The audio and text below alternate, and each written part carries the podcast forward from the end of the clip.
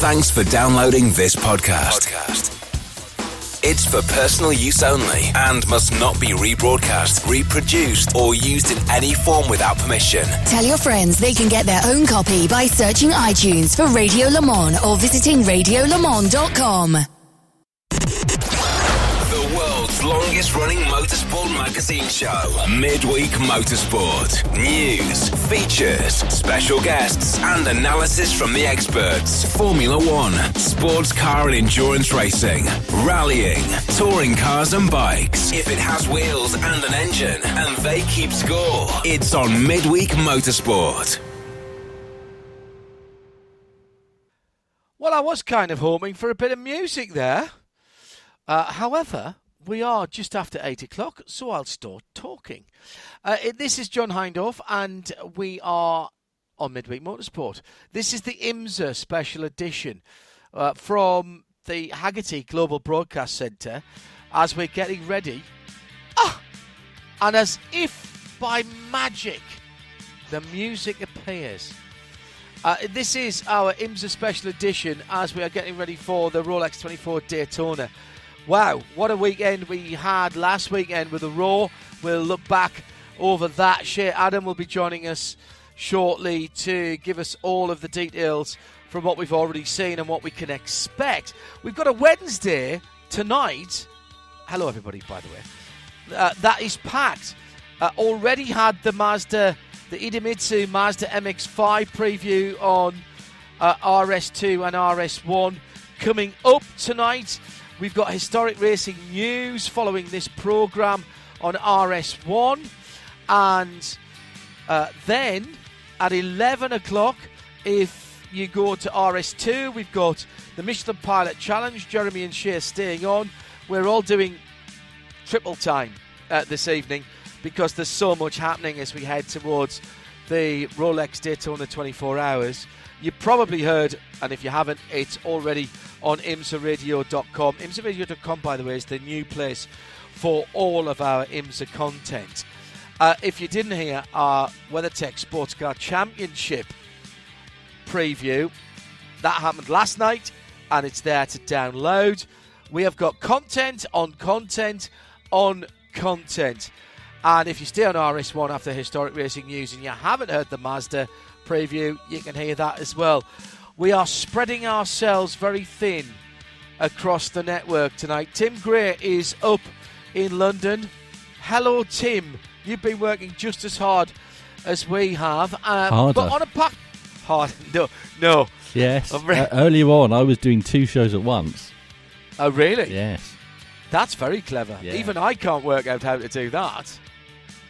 On a packed programme tonight, we have what? Oh, we have all the usual features. We have a brand new feature that you will love because it's got... You say that so confidently. Because it's got some lovely 1980s theme music. You say that so confidently. We love the 80s. And yet, so often, all you do with your new features is frustrate me because I'm absolutely no good at them. It's not a quiz-based one, so you'll be fine. Shay says she wasn't alive in the 80s, so she needs to ask her mum. Although her mum probably won't help because she wasn't in the right country. If her mum was doing the 80s right, and trust me, I think Diane was, she won't remember the 80s. Indeed. And Shay, you can tell your mum that.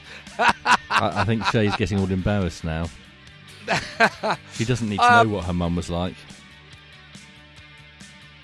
Shall we move on right now? We've got a big interview with Laura Wontrop Klauser, who is the new head of sports car everything at Chevrolet and Corvette and Cadillac. We have some WRC news. We have, because of course Rally Monte Carlo took place at the weekend. We have Nick Damon will be here in the second half of the show. Fourth quarter really of the show with some Formula One news and lots more. All the latest motorsport news from around the world. Midweek Motorsport. And because of the week that it is, we're going to start with some sports car news. and specifically some North American sports car news. And I'm pleased to say that the very red-faced Shea Adam joins us live. Good evening, Shea. Hello, Tim. Ah, that works at last. Yesterday, Acura Motorsports confirmed it will continue to compete in the top category of the IMSA WeatherTech SportsCar Championship in 2023 under the new Le Mans Daytona hybrid LMDH format. Yes, in what was a pretty brief statement, so they didn't want to elaborate too much onto what the car will look like. They said nothing more than that. No, it was basically, yes, we are going to be in the top category. And that's it. It's exciting news, nonetheless. It's our third different manufacturer to announce for the top category, so LMDH. Very excited that Acura finally out of the bag that we can talk about that because it's long been suspected. But again, one of those situations that makes us think, I wonder who they're going to have in their driving stable when they get to LMDH. Well, indeed. We did speak to Acura and say, can we have someone to talk to about this? And at the moment, they have nothing that they want to add to that. So this is basically just a placeholder to make people not forget that Acura are a force to be reckoned with in sports car racing. And in due course, later this year, we'll get a little bit more. Yeah, it's a nice little thing to whet the appetite and to keep our attention towards Acura, particularly with the Rolex 24 Hours of Daytona coming up this week, and considering that they have two cars in a 7-car class, whereas Cadillac has double their presence. So but it is good news, and I'm glad that they're announcing this at a point in time where there's nothing else that's been announced that they would be detracting from, if that makes any sense. They picked a good time to do it. Now, you mentioned drivers because they didn't. Who do we think we might see? Well, they've got a solid lineup this year in terms of Dane Cameron and Olivier Pla for Meyer Shank Racing, and then Ricky Taylor and Philippe Albuquerque for Wayne Taylor Racing, or Conic Minolta as it is on the entry list. I would see no reason that those four guys wouldn't continue on with the team, except by, at that point, Olivier might be aging out of the bracket. I hate to even say that because Olivier Pla doesn't ever slow down. But other than that, I can't really picture who they would want to have in their car. Maybe Mario Farnbacher. He's been an Acura driver for a little while now, but not so much with the prototype experience. You have to go well back before his open wheel days. But they do have a lot of handy drivers, do Acura and Honda, under their umbrella. Well, one team that has announced some drivers this week is Alpine in the FIA World Endurance Championship. John is back with us, I believe. Hello. Yeah, possibly not. Or Robot John. Hello. Robot John is back with us. We'll try that again a little bit later. So, Shay, your thoughts on Nicolas Lapierre and Mathieu Vaxevier? Very good selections. They're clearly sticking to a country, as they brought on two more French drivers to that responsibility. But Mathieu is a driver of Vaxevier who's been very impressive for quite some time. Got a bit of a rocky start as far as sports car racing was concerned. And particularly at Le Mans, he didn't make friends with Risi quite a few years ago, but ever since then has found quite a bit of success. He was impressive running at the 12 Hours of Bathurst a couple of years ago in an Aston Martin GT car. He's been very impressive running in Cadillac with Wayne Taylor Racing a few years ago at Sebring, I seem to remember, or Petit Le Mans it was. And he'll be running in the Rolex this weekend too. Nicolas Lapierre is the driver that you want to have in your car. If you're a team looking for a little bit of experience, a stable pair of hands, he is everything you could ask for and more. And the other big sports car news is Oreca related. And this is something that I find very exciting because I always love new technology. Oreca, in conjunction with Red Bull, are going to design a hydrogen class car for Le Mans in 2024. Yes, which is another one of those announcements that you get, and it's sort of a little bit of a placeholder because it's not going to be. We're not going to be seeing pictures of the car, renderings, or anything of that sort for quite some time. But it is still a carrot to be dangled out in front to give people a lot of reason to be excitement. The Mission 24, which is what the class is, they are a different class of cars because hydrogen, obviously, we're not equipped yet to run those kind of cars at Le Mans. But with the new pit lane, the way that it's been talked about for so many years now, they have been planning for that. Red Bull have a very strong background in design. We all know that. We've all been fans of Formula One. So it's an intriguing prospect for sure. Well, Hugh de Schoenack, who's president of the Oreca Group, said, "We're proud that the Automobile Club de l'Ouest has chosen us to work alongside Red Bull Advanced Technologies on this ambitious forward-looking project, and we're excited to be working with the other project partners, among them Plastic Omnium and Green GT. Collaboration is vital if we're to succeed in introducing a hydrogen class at the 2024 24 Hours of Le Mans. Oreca enjoys challenges and pioneering change, and we can fully express our talents in such an engrossing enterprise." And Christian Horner, the CEO of Red Bull, said, "I'm delighted that Red Bull Advanced Technologies has been chosen by the ACO to develop the concept of a hydrogen-powered endurance racing car for Le Mans. We're well equipped to take on the challenge set by the ACO, having access to many of the tools used to design and develop the Red Bull Formula One car, along with significant experience on other cutting-edge vehicle programs. The hydrogen class at Le Mans offers an exciting glimpse into the future of sustainable motorsport and promises both to advance the use of hydrogen in transportation and also deliver exciting racing." Well, if they're anywhere as good as designing cars, as we know Oreca can be on its own and Red Bull can be in Formula One, we stand a very good prospect for 2024. Now, we saw the first competitive action of the IMSA WeatherTech SportsCar Championship at the weekend with the RAW, the Motul Pole Award 100, which is not a race. It was a qualifying session. Thank you. What did you learn? Well, we learned that there are some teams who are quite dissatisfied with the games that they think the other teams are being played. Felipe Nasr and Pipo Derani, who shared the 31 Whelen Engineering Cadillac, to actually come home first and share the pole position award because they get to start first in the race. They actually started second to last in category. They were the fastest car in the final session before the qualifying race, because I refuse to call it a qualifying session. And they were moved to the back of the pack, well, what was supposed to be the back of the pack, because of a technical infringement. They then raced their way to the front. They were not the car that set the fastest lap time during the race, but that is not how qualifying was determined, as it was a race. And as a matter of fact, only three of the five classes were set the pole positions by racing their way to the front, as opposed to setting the fastest time in the course of the race. So our pole sitters will be the 31 Whelen Engineering Cadillac.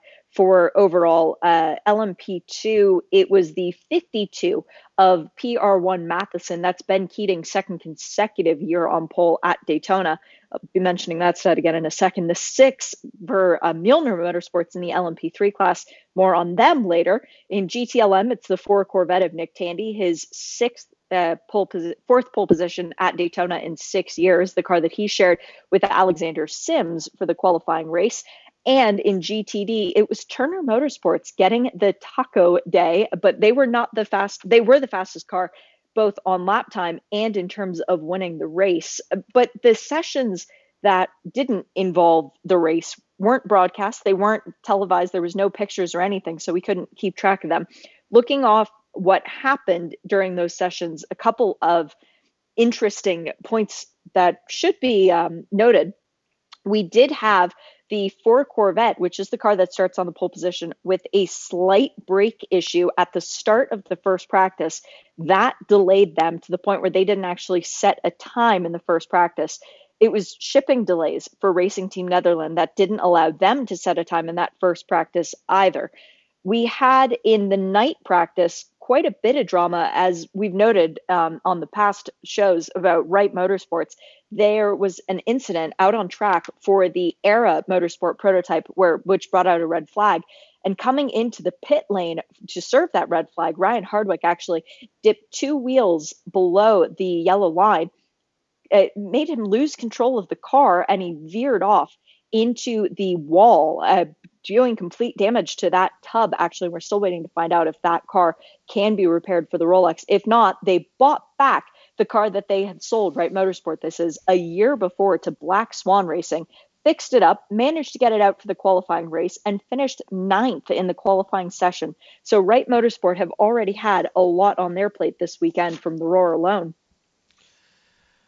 Yeah, absolutely right. And what goes around comes around here, doesn't it? Because, you know, that was the car that was loaned or given to the guys at Black Swan, and effectively it's gone back home, which is it came back home, which is extraordinary. And in fact, Wright Motorsports issues continue, because this is the show that we would normally be doing from our Hagerty Global Broadcast Centre, overlooking the race, and we've got cars out on track at the moment at Daytona, and Ryan's had another issue. Yeah, it was a big crash for Ryan Hardwick coming out of the bus stop, turn 7, in the GT4 car. And I've been getting a lot of people on Twitter who are concerned about Patrick Long running in the Rolex, but this was a different car. This was actually the one that they were going to contend the Michelin Pilot Challenge in. It was just over 28 minutes of red flag stoppage for Ryan. We're not going to speculate on anything at this point in time. Have not yet received word from the team, although they are keeping us posted as to Ryan's condition. But I did have a source at the track say that he got out of the car under his own power, so that is good. But we await further information as far as that. It does mean that Wright Motorsport has a second Porsche, severely damaged Porsche, to repair within the span of 5 days. And you've got to feel for those men and women working on those cars. Not a lot of sleep happening in the Wright Motorsport garages. Let's pick up some more news from the row in a moment. Kevin Payne at Specutainment, looking forward to listening time tonight, live tonight. Busy times with the news flooding in ahead of the weekend. And he, as I suspect many of you have done, have downloaded and printed the spotter guide from Andy Blockmar. Spotterguides.com for that. Hello to Jeffrey Bell, who's listening in tonight. To Oliver Giles, who is studying for an exam this weekend. I cannot believe you've got an exam on the Rolex 24 weekend. He's completing case studies at the moment, but he will catch up on the podcast. That's just not right, is it? Not right at all. Hello to the Sim Racing Bar Stewards, listening again live tonight. Practice taking in the GT Aston Martin round Daytona in preparation for a 1.5 hour race department R-Factor race this weekend. Blue Fiend listening to the podcast, driving to Daytona this evening, loading the RV right now. Phil says, my thoughts are all stateside at Daytona this weekend. Wonder if there's been any news on Alex Zanardi's well-being. Slow progress, Phil, and good to mention that, actually. He had a great drive in the BMW, didn't he? A safe and entertaining race is what he's hoping for. And we all say here to that. Warm day in Florida. Loving it at the moment. Track temperature for the Pilot Challenge Practice 1. 79 Fahrenheit for the air temperature, says Yoda's uncle. Ah, very nice. Very nice indeed. Hello to Brody, back in the garage working on the 944. Interested to hear thoughts on Acura LMDH. Not much, as you heard earlier on. A placeholder, I think we were calling it. And in fairness, we've I think Tim said this, but we've reached out to... Oh, sorry, that's a horrible... We've asked Acura... You are not one of the four tops. You do not reach out. Reach out. Oh, man, let's get that song playing. I'll be there. We have spoken to Acura in the US, and when they've got more details to tell us, they have promised us they will tell us. Hello to Chris, listening to the show. He's pottering in the study for a couple of hours. Excellent. Ted the Toyman, not finalising his trip, sadly. The Bathurst 12 hours, but he is finalising the purchase of some land near the Bend Motorsport Park. Ted, I salute you. Survived. He teased us on this a couple of weeks ago, didn't he? Yeah, we need updates on this. I think we might have to get Ted on to find out where his land is. And I need some pictures as well. Mike Sargent has survived the iRacing Daytona 24. Looking forward to rooting for Jimmy Johnson in real life. No AFAs from Jonathan Main, who's listening in. As is Serafina and Moni.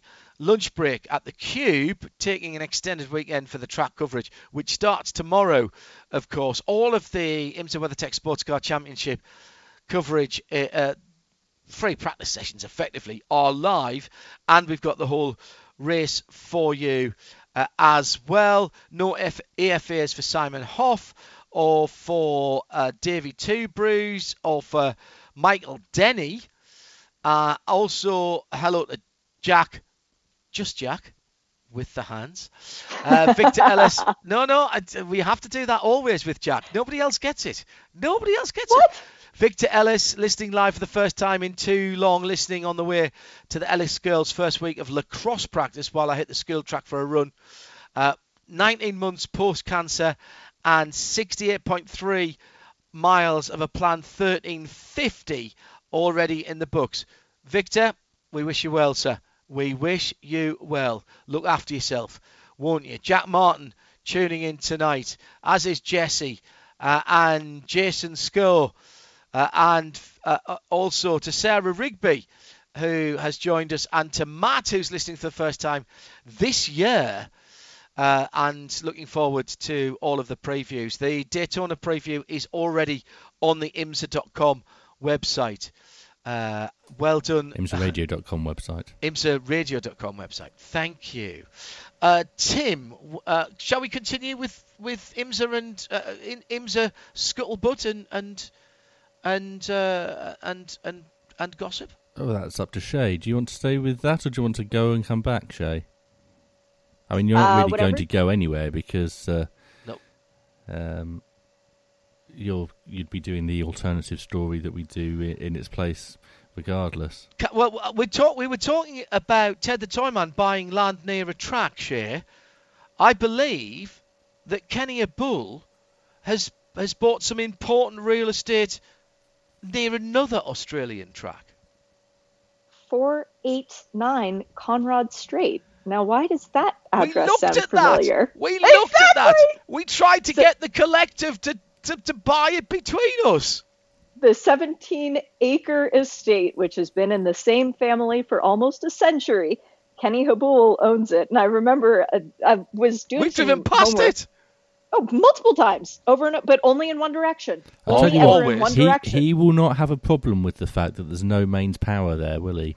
No, not an issue whatsoever. But it's one of those things that when you're doing homework on people and then you Google their name and then that comes up and I'm going, hang on a second, Kenny, why didn't you invite us over? Well, he only bought it in 2020, so we give him a bit of a pass. But the next time we do go to Bathurst and to Mount Panorama, parties at Kenny's house.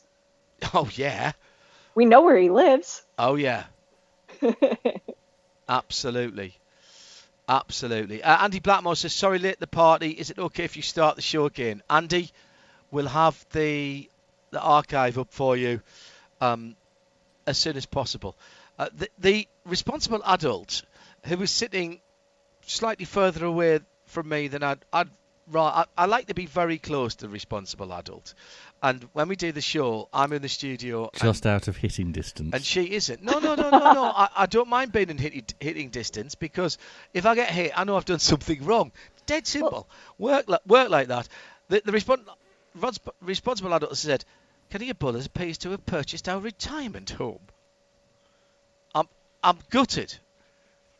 Ted the Toyman, still on real estate, says buying a quarter acre block at Wellington Marina, 10 minutes drive from the Bend Motorsport Park. Mega.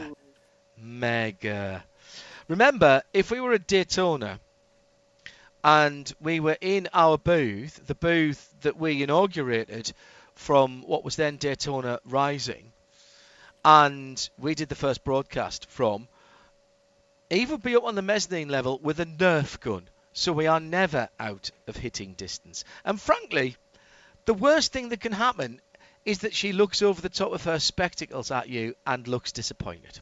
Oh, nope. I just shuddered. That went all the way down my spine. I know. Can feel it. Oh, please no. What else have we got from Daytona at the moment? Cars on track at the moment. Are we back under green flag, Shea? We are. We've got the Idemitsu MX-5, the Mazda MX-5 Cups out on track right now. And we have not seen 7 of them, but 20 have been out turning laps. Our best time so far is a 2:10.4, half a second clear of second place for Gresham Wagner over Selen Roland. Okay. So a good lap time so far. But yeah, we did have quite a bit of interrupted running for the Michelin Pilot Challenge session. And I know a lot of teams are very upset about that, but they have to wait until tomorrow morning to get back out on track. Our Idemitsu preview aired yesterday, but it's already available for download on IMSA Radio. That one isn't yet. But it will be shortly. Oh, all right. Sorry, Tim. I apologise. But it's on again, it's 11 o'clock on RS1. Sorry, that was on tonight, wasn't it? Yes. Yes, that was on before we came on the air. Shea and I were already talking this evening. It's all been a very busy week this week. And when's that back on tonight, did you say? Sorry, Tim? 11pm on RS1. Right, smashing. 11pm on RS2. Is the Michelin Pilot Challenge preview. Right. Yay. And if you haven't listened to the Idemitsu Mazda MX-5 Cup presented by BF Goodrich Tyres preview, and you want to listen to both of those, stay with RS1 because you'll get the Michelin Pilot Challenge preview immediately after. Oh. You're very clever, Tim. I am. I think of everything. So we are multicasting at the moment in terms of the 3 channels on the RSL network, are we? Yeah, if you missed the Dubai 24 Hours a couple of weeks ago, that's just about to start on RS3. What, the whole thing? Yeah. Oh, magnificent. We're 9 minutes into the countdown to green. I love it. At the moment, then, it's Wagner, Roland, Pardes, Thomas, Nunes, Pally, Piscatel. Yeah, we said in our preview, don't expect Jason Piscatel to just drive away from this field. He's in 7th at the moment and 1.2 seconds off the pace. I assume he's a younger brother, obviously. I haven't listened to that preview. No, Justin Piscatel. That is the guy. Oh, that's the guy. Yes. Yeah. Paul Meister, he was. Paul Meister, 5 pole positions over the course of, a few races I seem to remember. Mm. But, and this is a big asterisk, no times from Michael Carter, Aaron Johnson, or Drake Kemper. So don't be handing out the trophies just yet. Okay. Michael Carter was last year's champion. Yeah. Yep. And also, Gene Somme is very, very... In fact, all of those guys. So what, we've only had 20 cars out. See, this is just like us being in the Hagerty Global Broadcast Centre and overlooking what's going on when we normally do this show from Daytona. Hello to Rob Chalmers. Been out on a training ride. He's saving the show for podcast tomorrow. Apparently me singing was a bit of a shock for some people as well. Dave Alcock is time booked in front of the screen and already have coffee and snacks for the weekend. Don't forget our 4-hour coverage of the BMW Endurance Challenge on Friday and 2 Mazda MX-5 races as well. And wherever you are, whether in the US or further afield, the Idemitsu MX-5 Cup this year, presented by BF Goodrich Tyres, Shea and I will be doing live coverage whether in the US or further afield. And there will also be, later on, an NBCSN roundup show. But if you want to watch and listen to it live, imsaradio.com. We've put that new portal up there for all things IMSA. And that will have... It's very easy to find the live video and the live audio. And please use it. That's what it's there for. Tim, where would you like to go next? I'd like to go to IndyCar. Oh. There's a lot of IndyCar news. Well, Shea's our IndyCar expert as well. Indeed. I think we should start with yesterday's announcements, which came from Michael Andretti and regarded the Canadian driver James Hinchcliffe. He's back! James is back. Full season. 29 Honda with Andretti, as Tim mentioned. Primary sponsor will be Genesis once again. I believe Genesis is not in for all the races, though, so there is some question about who can sponsor him for a few of the other ones. I believe it's 10 races of the season or something. I heard James say it at one point. But it means that it's Hinchcliffe, Hunter Ray, Rossi, and Herta, with Andretti joining them at the Indy 500. That is a powerful squad that Andretti has. Probably the best one that they've run in quite some years now. Now, obviously he did a few races for Andretti last season, but he's no stranger to them anyway because he began his IndyCar career with them back in 2012. Yes, and he ran with the team. He stepped away. They had a parting that I can't remember, but for some reason I'm thinking it was partially amicable. There was a little bit of hurt feelings when he did leave, though, but he did come back last year. He stepped in for the final few rounds of the championship into the car that had been occupied by Zach Veach for the majority of the past 3 years before that, and didn't do badly, didn't light up the timing streets, but also he'd been out of the IndyCar full-time for quite some time by that point. But yes, he returns after a stint at Aeroschmidt-Peterson Racing, and to be honest, Andretti have to be happy to have him back because he brings not only so much talent to the team, but just a different energy and a different persona that they've been lacking it for the last couple of years.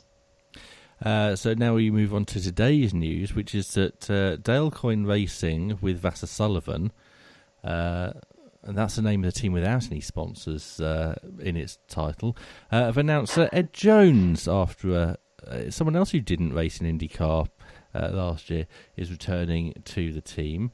They held a press conference earlier on, so let's hear from, first of all, Dale Coyne, and then we'll hear from Ed Jones afterwards.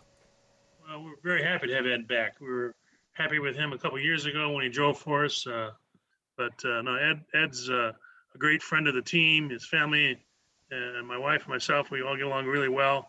So we're very happy to have him back.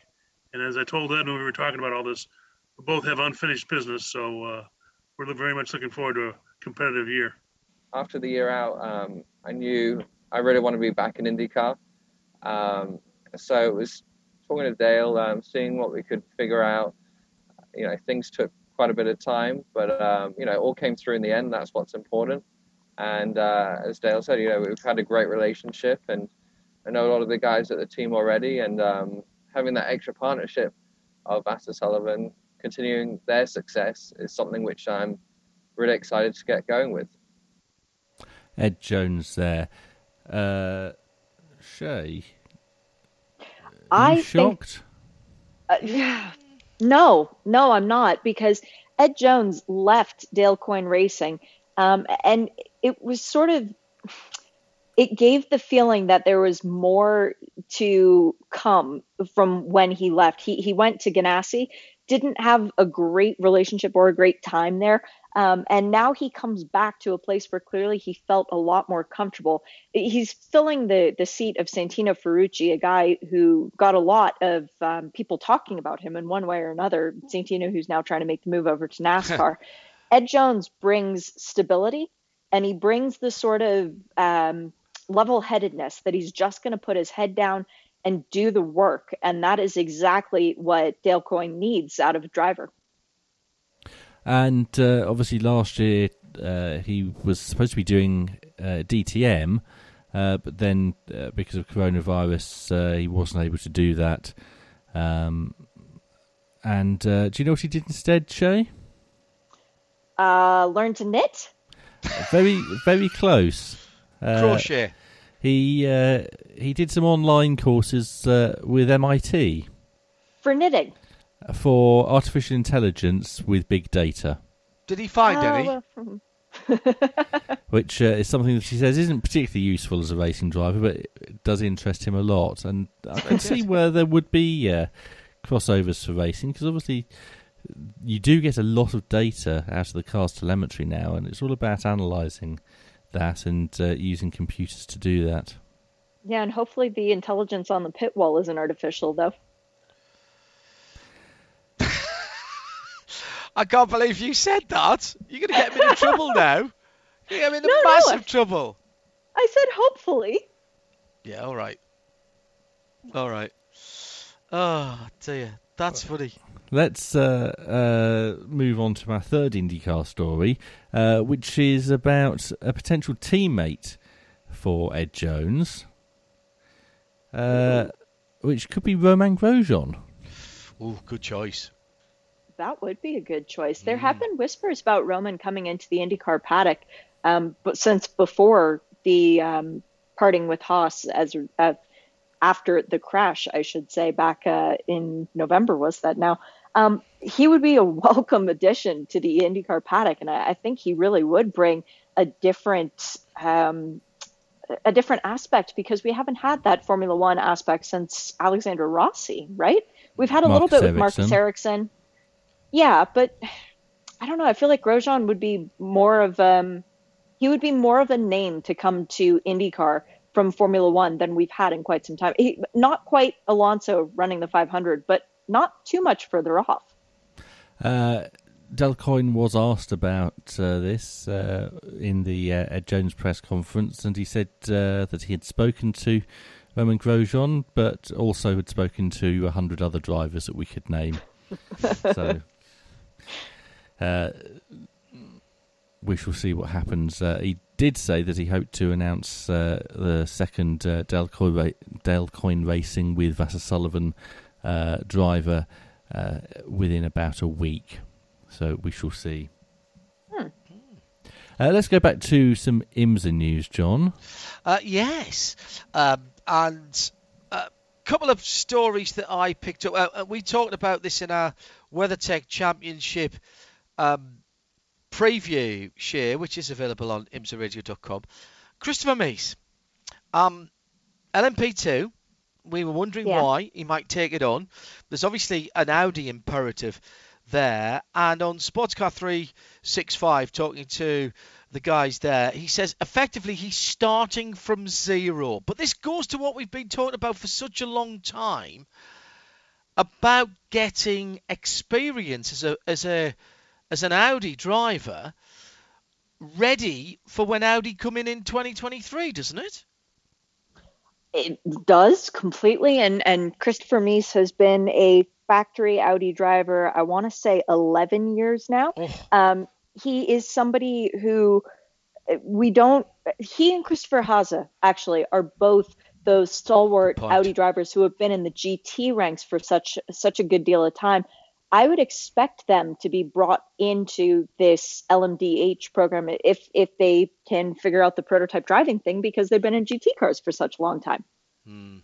And staying with that sort of idea with LMDH, and with German manufacturers, the Jonathan Bennett, talking about LMDH for Core. Now, Core, of course, most recently, Shea, have had very close relationships with Porsche Motorsport North America. They were running the two GT Le Mans cars. And it makes perfect sense to me that those guys should be getting some prototype experience whilst looking ahead and further down the line. This is, you and Tim were talking earlier on about Acura. This is all about planning for the future, isn't it? That makes so much sense. You know how when you're looking at a puzzle and then you realize what the there's the right corner with the sky in it. There it goes. Yeah. Oh, it's a cat. Oh, I didn't know it was a cat. Yeah.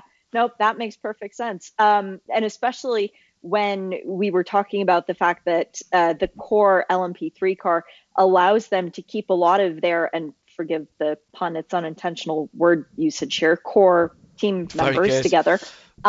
they did lose a lot of their over-the-wall guys. They had many of the Porsche guys actually being poached away by companies like SpaceX before the season even ended. Cool is they that, had though?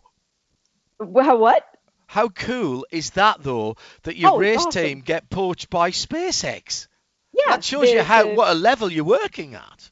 The rear tire changer for the 911 Porsche, Neil, is now a rocket mechanic, in effect. It is rocket science for Neil, then. It is a proud FSU graduate. Yes, and you had people who work on the box who got stolen away by Formula E teams. So there was a lot of that sort of happening. I know that some of the mechanics managed to stay in the paddock, but there were a lot who now are in completely different careers. I love the fact that John is not only keeping his family as they are because they've been with him for such a long time together, but it's prepping them for potentially this step up to LMDH. And wow, now I feel stupid for not seeing that beforehand. No, and on Sportscar 365, they quote John as saying, LMP3 keeps the organisation active. We're exploring and would like to be part of the prototype racing scene in 2023 if a factory programme were to present itself. I don't necessarily think that's in the cards for me to drive, but our organisation is certainly capable of doing that. Proved. I'm sorry, you don't need to sell it to me, John, and hopefully there is a factory out there, whether it's Acura or Audi or Porsche, and let's be honest, you know, they have had links with Nissan. Sorry, dropped into the Australian again there. We were talking about Australian property. Yeah, with Nissan and with Porsche. You know, you don't have to look that far to say those guys have an organisation that is set. They have infrastructure that is set. And look, you know, let's be absolutely honest. Look how difficult it is to try and import people into the US to do something. You know, Yost, who are massively successful down through the years, it didn't quite work out for them when they tried to run an operation out of Atlanta, out of Georgia for Mazda. And, you know, now they've gone back to Europe and they're doing other things. But John's organisation with Core, They know how to make it work in the States. Very much so. And they are a championship winning prototype team. Good point. So that makes perfect sense. Something else that we were talking about, that we talked about earlier, and in fact, you'll be able to hear in our Michelin Pilot Challenge preview, BGB. Heading to Carrera Cup North America after Daytona. A swan song then for the number 38 car. Yes, and this comes, it makes sense for them. They've run in the Michelin Pilot Challenge for quite some time now, partial seasons mostly. Last season they did a full year with Jan Halen and Tom Collingwood. And it proved to be a good duo between the two of them. The car was always fast. Well, this year at the Roar Before the 24, the car actually did have the fastest time of the GS category. That was when Spencer Pompelli was driving it. He is joining with Teese and Collingwood this weekend once again, but they're going to be moving as John Teese is the team owner. He's elected to move over to the new Carrera Cup North America. Thomas Collingwood will be driving one of two cars that the team is going to enter. They're going to put a young gun in the other car, and those were Thomas's words, not mine, by the way. So there will be a two-car team for BGB, just no longer in the Michelin Pilot Challenge. Yeah, it's good. You'll hear more about that after 11 o'clock. Tonight, we've got the first 2021 Historic Racing News radio show. Paul Tarsi with guests, including Jim Roller tonight. That follows Midweek Motorsport. And straight after that is our Michelin Pilot Challenge. If you can't wait for that, we'll be over on RS2 IMSA Radio. We're working very clever time shift things with Tim doing multiple things at once. 11 o'clock on sorry, 11:30 for the Michelin Pilot Challenge on RS1 after the MX-5 Challenge preview, 11 o'clock over on RS2. Shall we do... look, hang on, let me have a look around. No sign of Nick Damon. Do you want to do some off-road news? No, before we do that, all right. I've got a few other stories. And don't forget, you mentioned the Historic Racing News Show, which is at 10 immediately after us. They will be investigating the death of Mike Hailwood tonight. Right. Which obviously happened at this time of year, didn't it? Yes, it did. In fact, there's still a bit of controversy about that, so that's going to be very, very interesting. Paul Tarsley will be investigating that. But yes, let's move on to some more European news and sponsor news for the Nürburgring Langstrecke Serie. This is very interesting indeed, because Falcon Tyres have been in and around the Nürburgring for quite a long time. They've run a couple of cars. They've sponsored a couple of cars. They're still going to run a couple of cars this year, yes, coming as well. Sometimes two of the same, sometimes two different manufacturers. They've, where it's been allowed, they've provided tyres, and now they've decided to help out the whole series. And I use those words, Tim, very advisedly, because it's quite important, the input that Falcon are putting in to the series. Yes, you mentioned the heritage. It's 20 years, more than 20 years since they've been taking part in what was the VLN and is now the NLS. Dennis Wilstermann, who's the marketing supervisor for Falcon Tire Europa GmbH, said, "The myth of the Nordschleife has always held great attraction for us. For a long time now, we've enjoyed working together with the Nürburgring as a trusted and successful partner.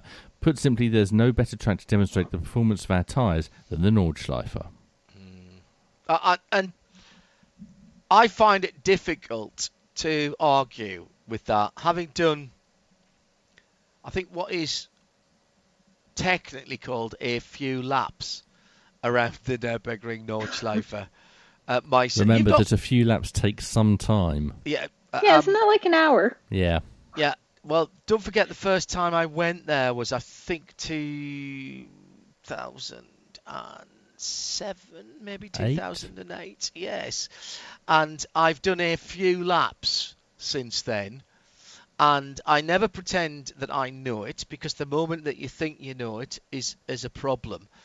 But ultimately, as Klaus Graf said to me the first time I was there, it's the ultimate country road.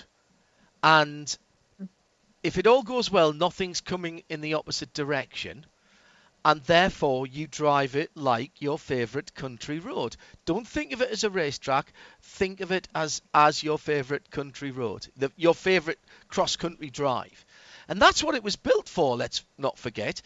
The whole essence of the Nürburgring, Nordschleife and the sadly now lost Südschleife, the Southern Loop as well, was built as a test and racetrack to take the newfangled motor cars off the roads of the area, so they went blasting past people's front door whilst they were trying to pick the milk up.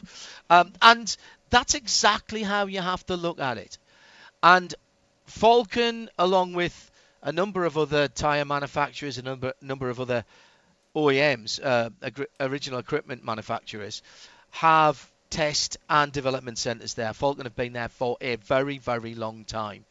And I think it's great. I think this is a wonderful idea that they should be helping out on a situation that could see us without Nürburgring Langstrecke Series for 2021. The good news, by the way, is that the responsible adult has been speaking to NLS, and it looks very much like we will be continuing our English language coverage should that series continue. And there's an asterisk beside that, of course, because of the situation within Europe and particularly within in Germany at the moment. Now, in addition to the NLS, of course, the Nordschleifer hosts the annual 24 hours of the Nürburgring. Not part of the championship, correct? Not part of the championship. Mm. This year, that is scheduled for the 4th to the 6th of June. Yes. Which meant it clashed with the Fuji Supertech 24 hours. And the Le Mans test weekend. Yes. Well, the Fuji Supertech 24 hours has said, we don't want this clash. So they've moved forward 2 weeks and will now run on the 21st to the 23rd of May. Do you know what? I will guarantee you that the Le Mans test day won't do that. Yes, I don't think so either. There's another event that weekend which I think will move. Which is? IMSA at Detroit. At the risk of incurring the wrath of our colleagues at IMSA, I don't think that event will happen. That is a standalone event. It isn't an IMSA IndyCar event because the IndyCar event moved. I think I'm right, Shea, in saying that it moved because the Detroit Auto Show had moved and the IndyCars moved alongside of that. And I'm not sure that IMSA would want to sustain a soulless event on Belle Isle on that weekend. They already were. The IndyCar weekend, when it was announced, was the week after, I want to say, the IMSA event. So they had already been a split weekend. Yeah, but I don't know. If it happens, then it would be a very different feel than it ever has before for us. IMSA have always run a limited program there. Because of the fact that so many people are at Le Mans for test weekend, and particularly in terms of Detroit, the GT Le Mans cars have never been a part of that. And they're not slated, despite the fact there's only 4 of them in scheduled races this year. They're not, 3 of them, excuse me. They're not slated to be there this weekend, that weekend that they're talking about. But it is Corvette. And it is WeatherTech. So they will absolutely be at Le Mans, assuming, by the way, and it's a big assumption, that Le Mans happens in June. Can IMSA sustain that on its own? Well, it's slated to be DPI, LMP2, and GTD. Figure if we have 6 DPIs, maybe... I'm going to be optimistic and say 6 LMP2s and 15 GTDs. Yeah, that's enough. That's enough. That would work. No, I agree with you. That's enough. In fact, you probably don't really want any more than that because it's a very tight, fast track. Street circuit in name only because it's fast and sweeping in a lot of places, but there's no room for error pretty much anywhere. And yeah, that might work. That might work. Maybe it does happen. It's maybe it is more contentious as to whether Le Mans will happen in June and whether that gets pushed back into September again. At Specutainment, by the way, I'll hear submissions. I'll hear submissions on that. 8:55 here in the UK. Let's squeeze in a couple of more stories before we hit half time, Tim. Sébastien Ogier. I thought he'd retired, but apparently he hasn't. He's won his 50th World Rally and an 8th. Yes, and an 8th Monte Carlo Rally. On his way to surely an 8th WRC Championship as well. A Monte. Right now, let me wind back a bit. I really enjoyed the Monza WRC event that was crowbarred in at the end of the year around the Monza track. They were very creative about how they got some quite long stages in there, and then they went up in the mountains, and it was great in November. I love the Monte. I thought the Monte was very disappointing this year. It just didn't deliver. There were fewer than 200 miles of stages spread across the 3 days. There was by far more liaison road driving than there was competitive driving. stages were short. They were Nagy, the French lockdown, which includes a curfew from 6 o'clock at night and 6 o'clock in the morning, made it really, really bizarre for how they had to squeeze things in. And you've got to ask yourself, under that situation, which I absolutely understand for safety and health reason in France, why did we bother with the Monty this year? There was absolutely no point in bothering with the Monty. It didn't feel like the Monty. It didn't look like the Monty. I know that a lot of people in the WRC paddock were trying to build it up. There were a couple of stages that were full of snow that looked absolutely fantastic, but you couldn't go late into the evening and have the darkness stages on the cols. Somehow, and I'm not sure how, they managed to travel to stages before 6 o'clock in the morning, which strictly speaking they weren't allowed to. Oh no, hang on, they were going to work, so I suppose they were. I just think we're trying too hard, and in those situations, motorsport has got to be responsible, it's got to be sensible, and it's got to respect the situation within the territories of the countries in which we are visitors. And I don't think we did anybody any favours by having the Monty. Just my opinion. But OJ bossed it. Elvin Evans was great. He did what he needed to do. He's looking championship. And looking at the GT cars in there were great. I wish we'd seen more of them, because the Abarths, the Alpines looked absolutely fabulous. That was absolutely the real feeling of the Monty for me. You used the phrase Bostis, and of course there was a new boss for Sébastien Ogier in the Toyota squad, which was Jari-Matti Latvala. And, former teammate.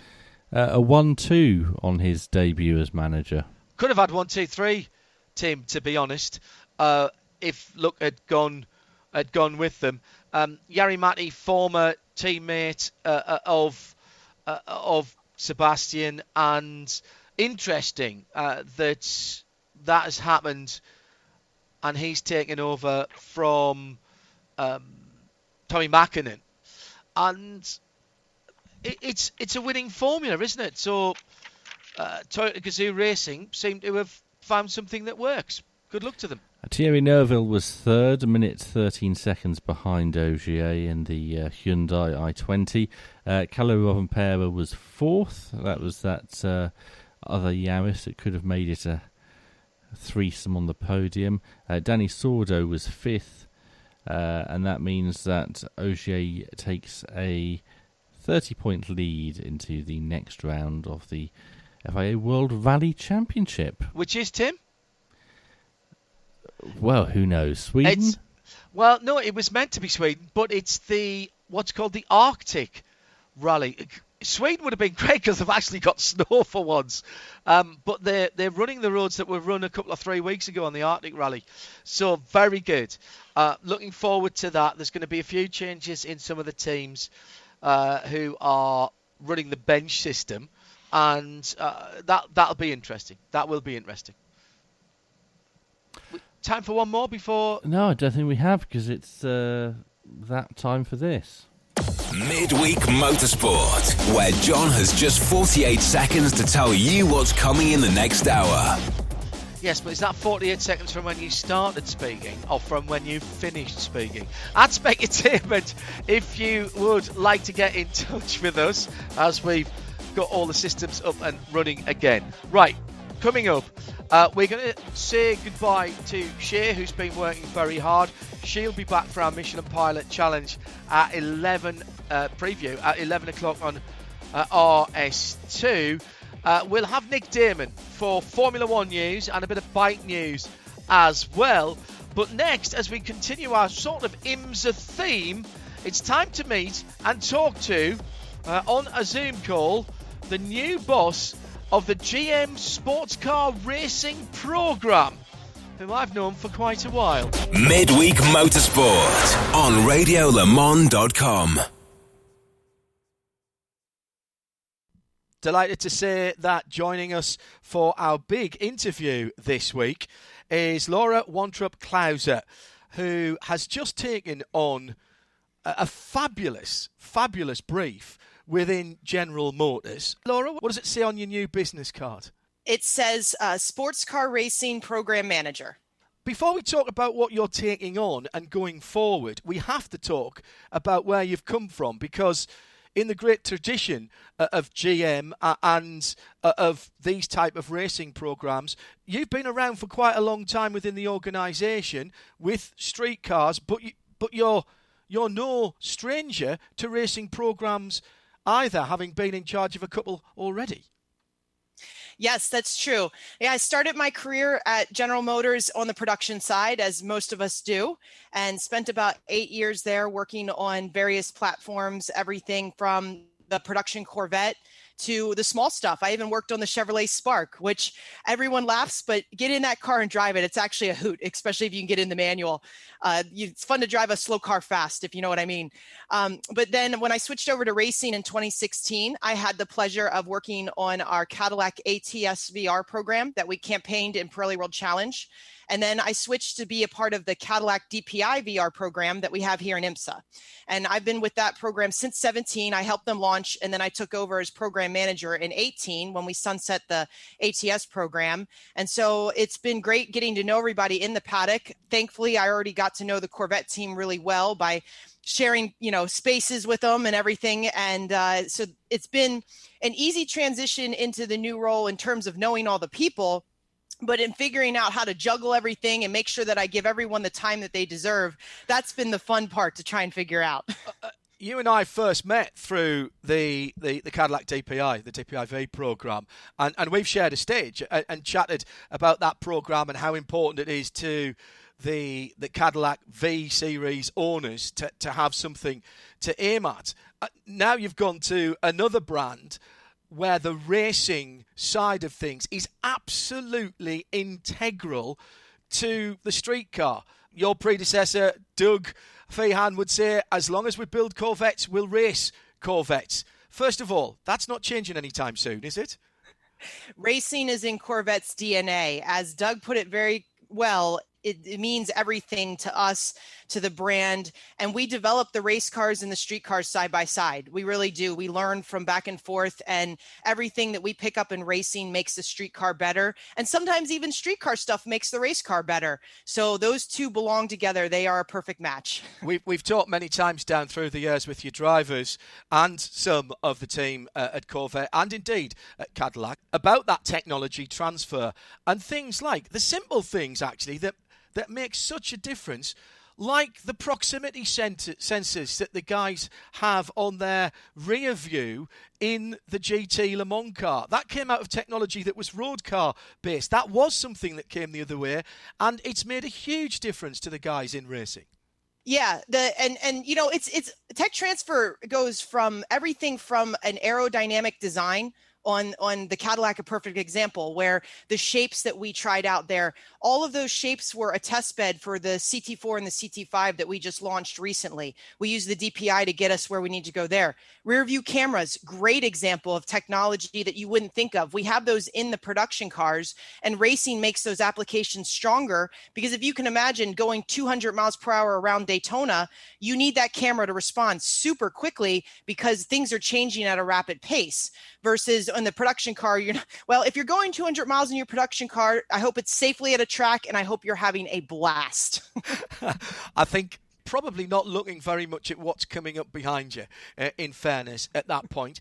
Interesting times for you to come into this new role. Sports car racing, both in America, in IMSA, and globally, is going through changes that were starting, and in fairness, we expected them long before the current situation.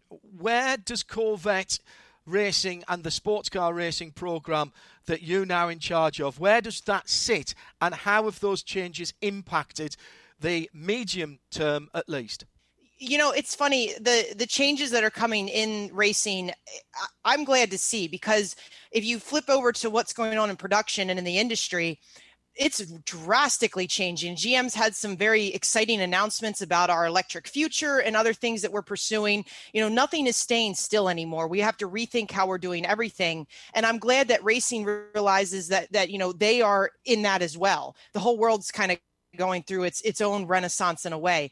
And in terms of how we're going to incorporate that into racing, that's what we're currently working on. In fact, one of the reasons that I had the opportunity to take on all the sports car programs is we wanted to look at the sports car racing, Cadillac, Corvette, Camaro as a whole unit and make good decisions based on what the class potential is in the future, as well as where we think we'll get the best bang for our buck from an exposure, a tech transfer, you know, building up relationships, all of that. And it's been busy. In fact, I think I joked, I took Christmas Day off and that was pretty much it since October when we got some management change in the motorsports. And we are so excited to take a minute to look at it, you know, as a holistic approach and make all the right decisions so that we have the right cars in the right places to, you know, like I said, make sure we have ourselves covered as well as everything that we need to get out of racing, because racing needs to stand on its own. It needs to have a business case that makes sense. And we want to make sure that we set ourselves up for success so we can keep racing for years to come. That's a very good point. So let's go through the three programs that you mentioned there. GT4 Camaro. That is customer facing. Where are we with Camaro? Where are we with where that will be for the next couple or 3 years? Well, the Camaro homologation is good for another couple of years, so I don't believe we anticipate to make any changes there. It took a lot to get that car up and running, and that program was a huge lessons learned for us. Historically, GM has been a little weaker on the customer racing side of things. We have it with Cadillac, and that's been good, but it's a little bit different than when you get into the GT4 level. So we took the opportunity with the Camaro program to figure a lot of things out. And I can't say we're perfect. We definitely still have a lot to learn there. But thankfully, our teams have really latched onto the car and to us. And they've been very candid with us. And they tell us what we've done right. And they tell us what we've done wrong. And that's been huge for me to really see, okay, if we do a customer program in the future, in whatever class that may be, how can we take everything from that Camaro program and apply it so that we don't hit the same hurdles that we've been dealing with today? And we're thankful. We've got three Camaros that are going to be running in IMSA on the race on Friday. And then we actually have two that run overseas. V8 Racing is our team that campaigns them over there. So we have gotten a little global exposure, but ideally, you know, looking to the future, if we do a customer program, we want to make sure that we can beef that up and really have a global product that people can use across the world. V8 supercars, they're moving to cars that look more like GT3 or GT4 cars. Already there is a deal to get Camaro as a street car into Australia, and one of your partners over there changes the steering wheel to the proper side, you know, and can we have some from the UK as well, please? Now you're doing right-hand drive C8 Corvette. What can you tell us, if anything, about going forward with the Camaro shape, either as a GT4 or a variant thereof, in other championships like V8 supercars? Well, I mean, we're open to looking at all of these things. It really is going to depend, like I said, into the big vision that we're building, where things fit in and where we think the best use of the technology is. You know, the Camaro is a fantastic vehicle, but it definitely has its strengths and its weaknesses versus some of our other product, you know, are going to have different strengths and weaknesses. And the key thing is mating the right car with the right platform. And that's, you know, everything that we've been working on and trying to figure out. Right. Let's move from Camaro then to Cadillac. And there's a reason for that. We'll come back to Corvette in a moment. So Cadillac, highly developed car. We know that it's got a finite life because we know DPI 2.0 is coming. That was IMSA's idea, and it's been adopted as a global platform by the ACO, LMDH, as they term it. Sum up for us, first of all, the current situation in the Cadillac customer racing portfolio, if you will. In terms of today, we probably have, in fact, we do. We have the best lineup ever that we've ever had for the Rolex 24. Three fantastic teams. You know, AXR has been with us from the beginning. JDC came on board a couple years ago, and watching them grow has been a huge pride of myself because, you know, I brought them in and then we've been trying to develop to get them where they need to be. And then, of course, bringing CGR in. I mean, you know, talk about an IMSA legend right there coming in and wanting to be a part of our program with us. It's great. The names in our cars for the Rolex, you know, we've got some NASCAR fans might know Jimmy Johnson and Chase Elliott are going to be in the car. We've got Simon Pagenaud, you know, here an Indy 500 winner, Kevin Magnussen coming from F1.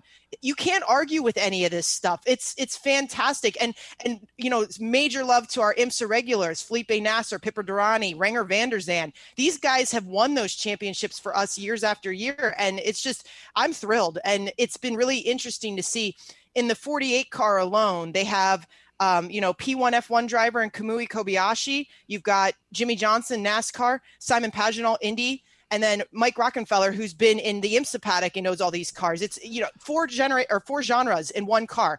Where do you find that? Nowhere else. It's so cool. And all winners as well in their respective disciplines in terms of championships and big races. What can you tell us about the situation going forward with DPI and the Cadillac brand in DPI? Because as I said, there is a finite time. We know that there's a new set of regulations coming in, and IMSA's timeline says early 2023, which in motor racing terms is right around the corner. Yes, it is for sure. Yeah. And I mean, the way that we're set up, if our teams want to keep racing their Cadillacs this year, next year, we'll be there with them to make sure that they have, you know, what they need through Dallara and ECR engines. But in terms of looking to the future, again, you know, LMDH, it's on the table. It's something that we're evaluating with the vision. It's the way that it's been, how I've been looking at it as, it seems like all of the OEs are converging to one platform where they're going to do their factory efforts. And I think that's likely LMDH or maybe hypercar in some ways there as well. But in terms of, you know, the other GT racing, probably going to be a little bit more customer focused in the future along those lines. So it really comes down to where do we want to place ourselves as a company, you know, with Chevrolet and Cadillac Motorsports. You know, do we want to have a factory effort? Do we want to focus on customer? Do we want to maybe have a little bit of both, you know, something along those lines? And that's the stuff that we're figuring and how we're mating platforms to where they or programs to platforms. Let's just park that. What you said there, some very interesting things, and I've logged them away because I want to now talk about specifically about Corvette. C8R launched incredibly well last year. Could not write the script, wins its 100th race in IMSA competition on US or North American soil on Saturday the 4th of July, sweeps all before it in its debut season. The second season looks like it's getting off to a decent start, but you're not going to have the competition from other manufacturers that you thought you might have. How does that affect that programme in 2021 and how you view the future of that programme? Ultimately, we would love to have a packed grid, right? We want to, you know, be battling out with BMW, Porsche, Ferrari. We want to be neck and neck at the end there, and we want to just edge them out, and we want to snag that trophy. You know, that's great for us. It's great for the fans, everything. But the good news is even if we do have some smaller grids for some of the races this year, we still will have the opportunity to learn. And you might see a little Corvette versus Corvette going on there too, which is bound to happen, I would think. Well, it wouldn't be the first time, Laura. Or every time anybody says that, I just think mid-Ohio exiting the pits. And we look forward to that. We really do. That's the hardest part as the program manager. You want to make sure that the guys are being competitive. You want them to get out there and put on a good show. And you want them to try because, I want race car drivers that want to win. Why else would you want to be in the seat? That's silly. But at the same time, those things are a little expensive. We don't need to have too much smashing between the same sister cars. That seems a little But no, I think we'll have some good fun this year. So, you know, even the races where it's a little bit of a smaller grid, we're going to be out there. We're glad to be here. We're excited. We're going to get a lot out of it. And I think that it's just finding that balance. But we were thrilled to, you know, have a pretty decent sized grid for the Rolex. So that's exciting. And hopefully a lot of them will join us at least for the endurance races, and we'll be able to continue on having that neck and neck competition at the end. again, I'm reserving parts of the Corvette conversation. What you don't have at the moment is a GT3 offering. We've talked in the past about whether GT3 will eventually, in the big scheme of things, particularly in IMSA competition, might take over from GT Le Mans, and whether that would influence perhaps what's going on. It's been suggested to me that IMSA should be taking the lead in that top GT category, not just for IMSA but globally. What's the thinking then on a GT3 specific offering for customers, and the future then of GT Le Mans? I mean, unfortunately, you guys have just committed to it. That would normally have lasted, been a 4 or 5 year commitment. So what's your thinking on the whole GTLM GT3? You know, timing is everything, right? And here we launched our brand new race car last year, and everything from COVID to, you know, all the things that happened. And I think it's inevitable changes are happening in the GT class. IMSA has to figure out how to handle some of these smaller grids and what they want to do with that. And thankfully, they've been very open and transparent working with each of the OEs to, you know, talk about what they think they'd like to do in terms of how we want to address this as a group and partners, which is something we greatly appreciate when IMSA does that with us. So I think we're working behind the scenes to figure out what's the right answer here. And then how does Corvette fit into that? So, you know, we're evaluating all this stuff, but the GT3 platform is very interesting. It's also a big step up from GT4.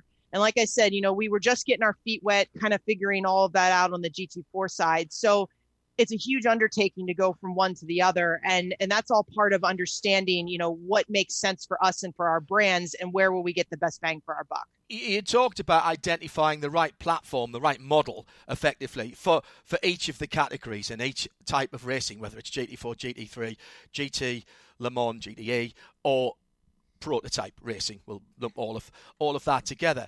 Does the current situation in GT Le Mans affect that thinking for GT3? Because clearly Corvette would fit nicely in GT3. It might even be that you could backwards engineer the current car to something like a current GT3, and certainly it's a BOP specification, BOP formula anywhere. Or are you still prepared to say, no, we have... All right, not a Chevy Spark. So I'm going to tell you that now. You can't have a Chevy Spark. Although, do you know what? A Chevy Spark GT3 car. Your thoughts? We need a bigger engine. Mid-mounted. Yeah, the little Spark. I think mid-mounted Chevy Spark. Yeah, with a nice big V8. You see, that works for me.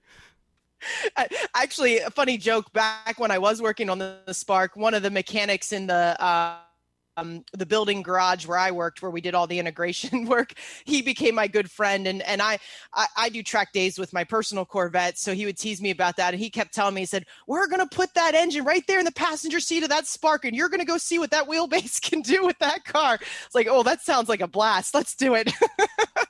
Sorry, let's go back to the sense. I knew this would happen with you and I getting together. Let's talk about GT3 then.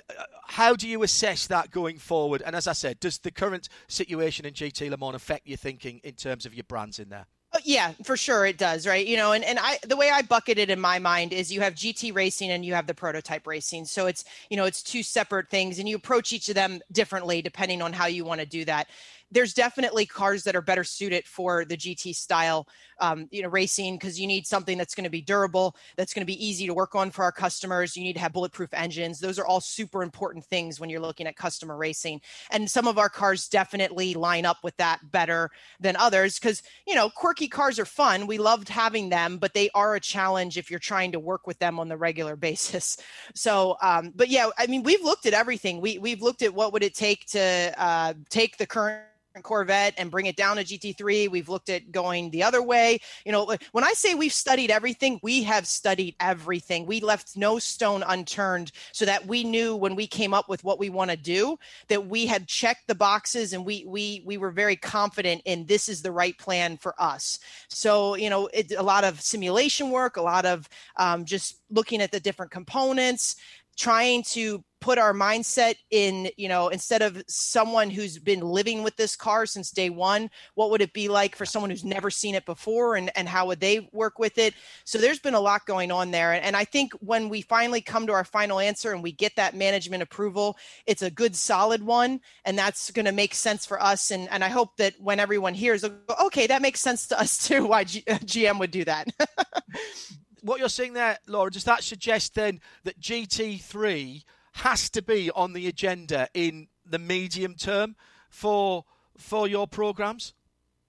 It's an option. There's no has to at this point, right? And that's one we definitely hold the cards in our hand now as the OE, because we get to choose where we want to be and what we want to put resources behind. But it's a very strong contender. It's something that we're looking very seriously at. In terms of, you know, is that official? Are we going to go that way? We're not ready to say that. And in fact, we're still not approved. So even if I told you what we were planning, it could get changed, you know, as soon as leadership gets involved. But I think we should have some pretty solid answers here coming up very soon. We got to get moving. We're running out of time. So we can only dilly-dally so much longer in all of this. And then we'll be sharing with the public, you know, what our intent is as we move forward. And new GT3 regulations will play into that. And they're just on the horizon. We'll come back to this weekend specifically in a moment, but I want to revisit some of the prototype things that you mentioned there. Cadillac, clearly your prototype brand of choice at the moment. With the advent of hybrid power in LMDH, DPI 2.0, with the advent of that becoming a global formula, is it a given that Cadillac would continue to be the prototype brand, or could potentially, again, brands for platforms, could we see, and people will be drooling the moment I say this, could we see a Corvette LMDH? Could that be in the thinking to take that as a global, one of your two global brands? Cadillac and Corvette are both global brands. We've looked at it all. We really, truly have. It's, you know, it was one of those, like I said, we didn't box ourselves in to doing what we've always been doing just because that's what we've been doing. We said, no, we need to think about this holistically. We need to go, you know, again, we're looking to the future from our portfolio on the production side and where we want to be and how do those things, you know, what marketing can we get out of these race platforms? So, you know, it's definitely, we've looked at them all. And I'd say that just because we're doing it today doesn't mean that we have to do it that way in the future. Does that program, does that prototype program always have to be a customer program? Because clearly in IMSA that works very well. But if you were to look further afield with whatever brand you decided to take into LMDH, DPI 2.0, there's an opportunity there for GM Racing, Corvette Racing, Cadillac Racing to go out and take on the Le Mans 24 hours. And in terms of the public relations benefit on that, that would be pretty big to have the works team going back. Yeah, no, for sure. And one of the things that makes LMDH appealing to us is that opportunity to have that global presence and to take the car over to Le Mans. You know, I think race fans know Cadillac has unfinished business there. So there is something, you know, appealing for that brand. On the flip side, we've got another car that's been successful in Le Mans that, you know, could be interesting maybe to look at things just that way. Yes. Yeah. So I've left all options on the table. Have you noticed? But it, in terms of factory versus is customer, again, you know, it's that one's a tricky one because there's definitely pluses and minuses to both. And we've experienced both in the IMSA paddock, you know, with two different classes, but that one is the one we're really going to have to work through and figure out, all right, once we determine these are where we're going to be, you know, what is our factory? If we're doing a factory, what is the customer? You know, what is the customer that we make sure we have teams that we have very close relationships with versus open door, anyone we'd like to work with. So all of that, it's a lot to juggle. You know, I knew that sports car was complicated, but then when you really get into the nuts and bolts, you're like, my Lord, there's a lot of choices you can make and a lot of ways you can go. Well, and starting off with the big one this weekend. You're racing the clock as much as you're racing, and the circuit as much as you're racing your competition in all the classes that you're represented in this weekend. Let's not forget we've got the Pilot Challenge as well this weekend for a 4-hour race. And by the way, you've got a certain Mr. Tandy working for you now. I've known him for a while. He can sometimes be a bit of a handful, but if you ever need him to do anything, just dangle the idea of doing some kind of oval stock car test in his face. I'll give you that one for nothing. Are you looking forward to the weekend, first of all? Well, thank you. Yeah.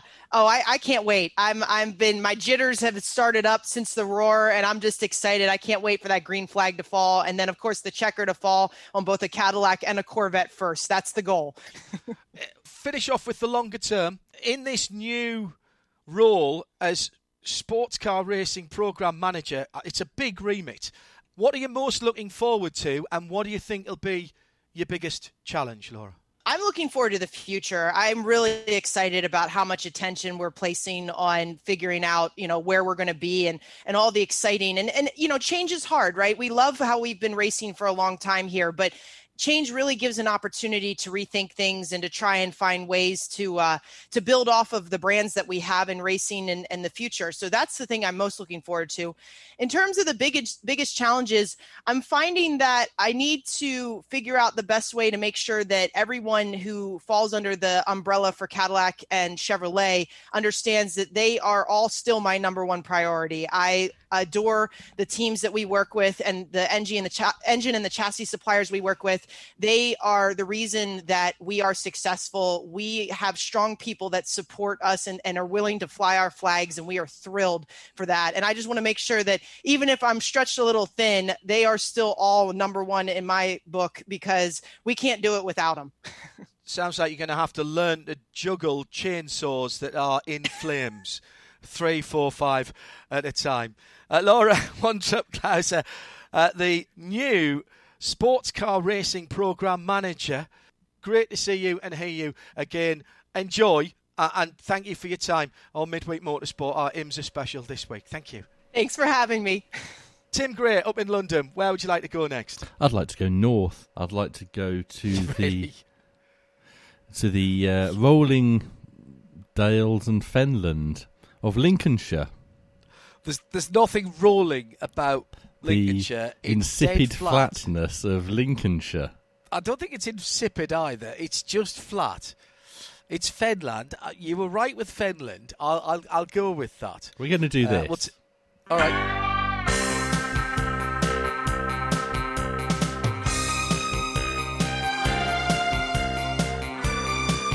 Oh, I feel I should know this.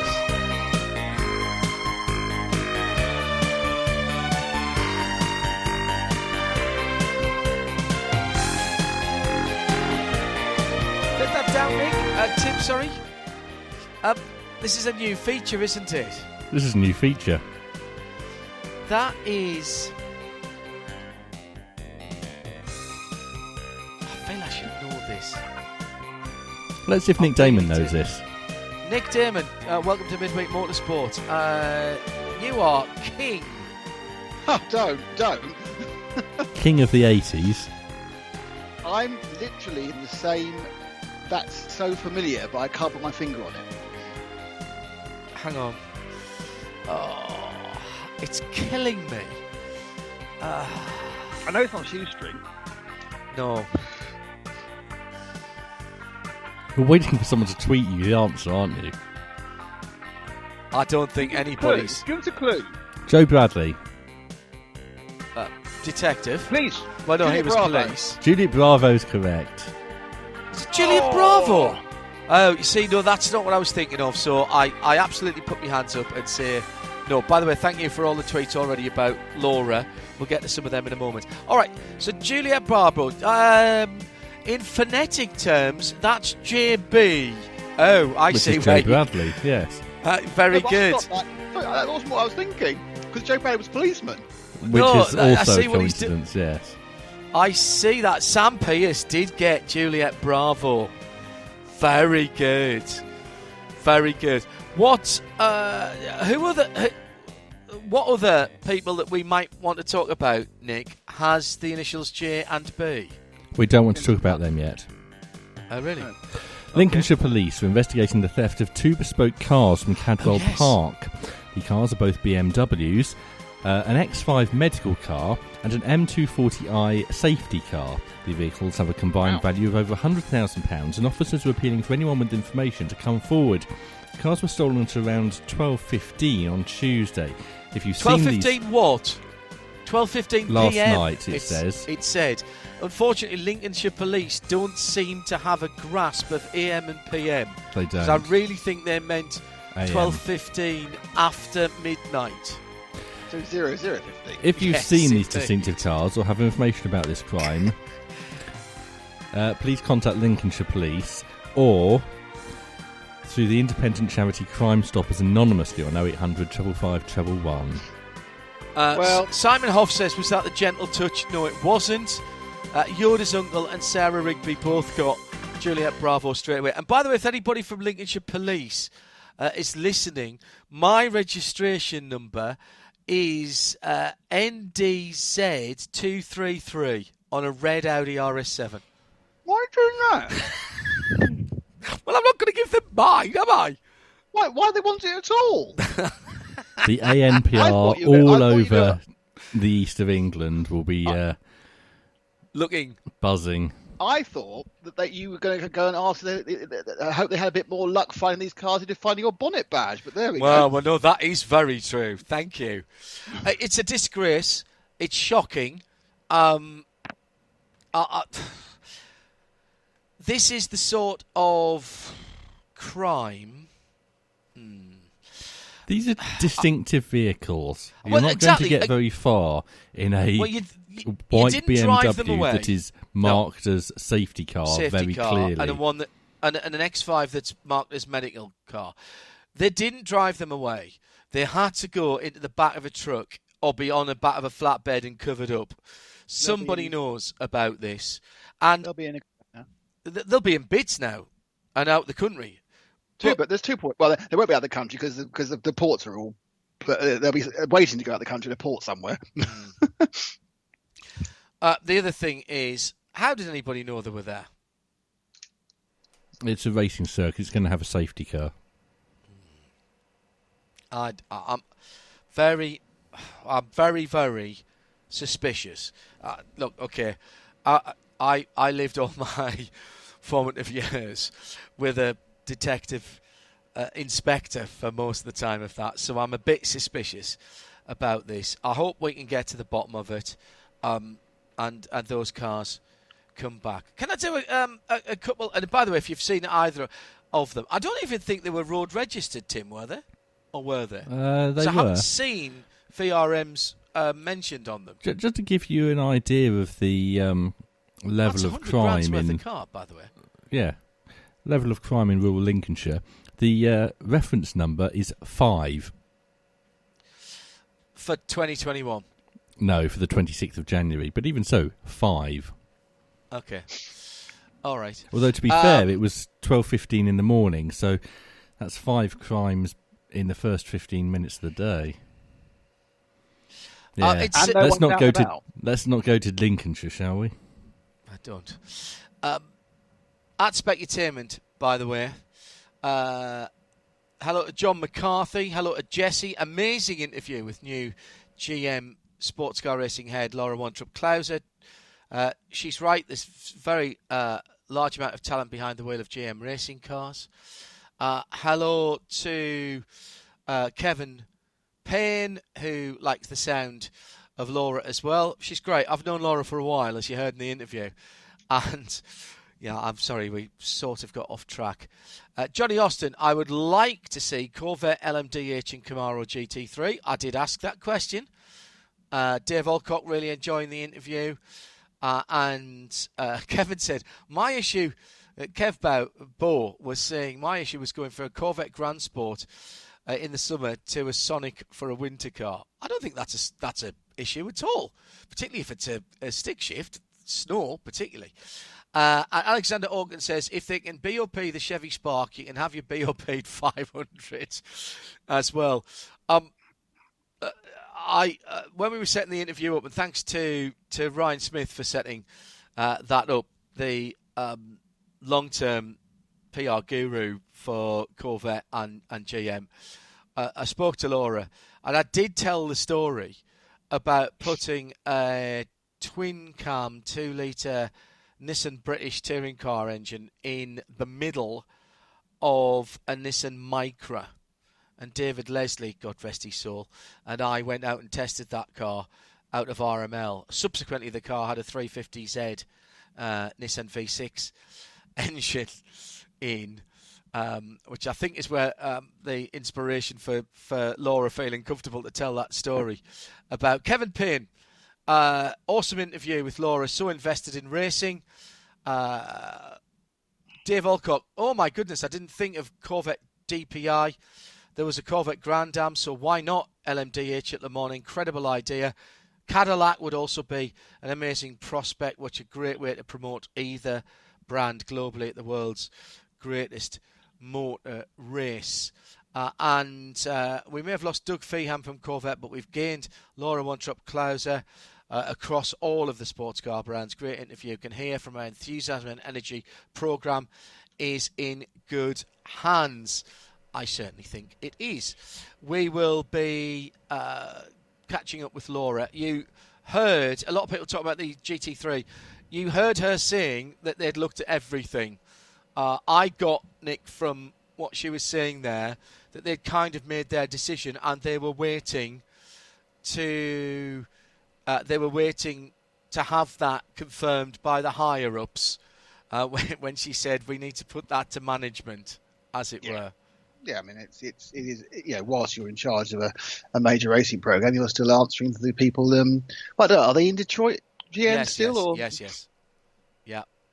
So that's who you're answering to, isn't it? And let's see what happens, because they'll sign the checks, which are obviously a lot smaller than they have been, so they should be fine. Yes, very good. Tim Greer, more on Laura in the next few weeks, I'm sure. She said we'd find out when they knew at Specutainment. And don't forget, tonight we've got the first 2021 show for Historic Racing News at 10 following us. Following that, it's Mazda, and following that, Mazda MX-5 that is, and following that is Michelin. If you can't wait and you want to hear the first airing of Michelin Pilot Challenge preview, go to RS2 at 11. And Jeremy Shea, if you still can't wait, you can wait till the end of this show and then go to imsaradio.com and download it, or listen on demand, or go to wherever you get your podcasts. Right, okay. You've been working very hard. Very hard indeed. Colin Mullen has just tweeted a great picture of a potential Chevy Spark GT3. I'm sending that on. Brody says Cadwell is a very welcome and opening place. It's easy to see in and about the storage areas. Most people have been to the circuit will know they're there. That is true. People can wander around. Not at the moment. They can't. Why not? Tim, carry on. Sorry. Formula One. Hang on. I'm waiting. I need more build-up. No, so this is not that sort of Formula One story. All right, go on. Okay. Formula One seems to be regressing. Well, that isn't the first time. Why particularly this time? We have Alonso powered by Renault. We have Schumacher powered by Ferrari. We have Kimi Räikkönen at Sauber. And Jenson Button at Williams. Oh, it's looping all back to the year 2000, are we? Actually, before Kimi started. No, Kimi started in 2000, didn't he? No. Or was it 2000? Maybe it was 2000. Don't argue with Nick on this. Oh, no, because it gets very hazy those years. Very hazy. Those were the years that Nick was actually there. And they're the ones which I really should remember, isn't it? You go, which year was that? Who did that? When? I did. Who knows? Yes, Jenson Button, back to Williams without a contract dispute, shocker. You know, he actually decided to go and no one tried to stop him. Then he didn't undecide to go and then not decide to go again, which, of course, he did when he was oscillating around with BAR back in the day. But he's now, though, a senior technical advisor, not just a senior technical advisor. I'm not quite sure what he's supposed to be technically advising them on, but, you know, I'm sure he'd be a good PR figurehead. But, you know, he's already going to be a lot of the race with Sky, so he can be another journalist who's not unbiased in their reporting to go with David Coulthard.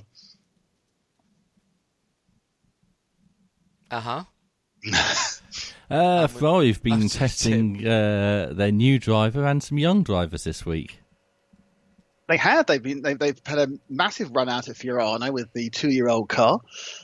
They've had Mick Schumacher in the car. They've had Carlos Sainz in the car. They've had Charles Leclerc in the car. They've had Giuliano Alesi in the car, despite the fact he's not staying in the Ferrari Young Driver program anymore. He's going off to Japan, I believe, to do a couple of things over there. Obviously, his dad gets more racing for every was it McLaren F1 he sold? I know he sold something to pay for last year's racing.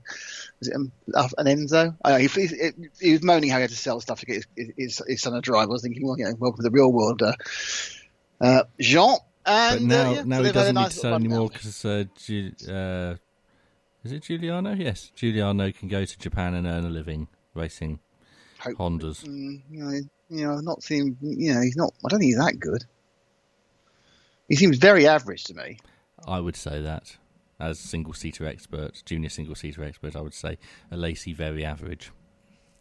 Good. Okay. That we agree. Liam Lawson's the one I'm really excited by. Good. Now, someone we're going to be hearing a lot about this weekend, Jan Magnussen, could have stayed in Formula One. I presume... You mean Kevin? I do mean Kevin Magnussen. We might hear a lot about Jan Magnussen as well, every time people like forget who his father was. Jan Magnussen could have stayed in F1 if he'd been a bit more sensible, hadn't smoked so much, had been a bit fitter and more dedicated, and hadn't made Jackie Stewart think he wasn't trying very hard. Then he would definitely have stayed in. Wouldn't he replaced mid-season by Jos Verstappen all those years ago? And I was there at the time for that one. I remember it. So yeah. So anyway,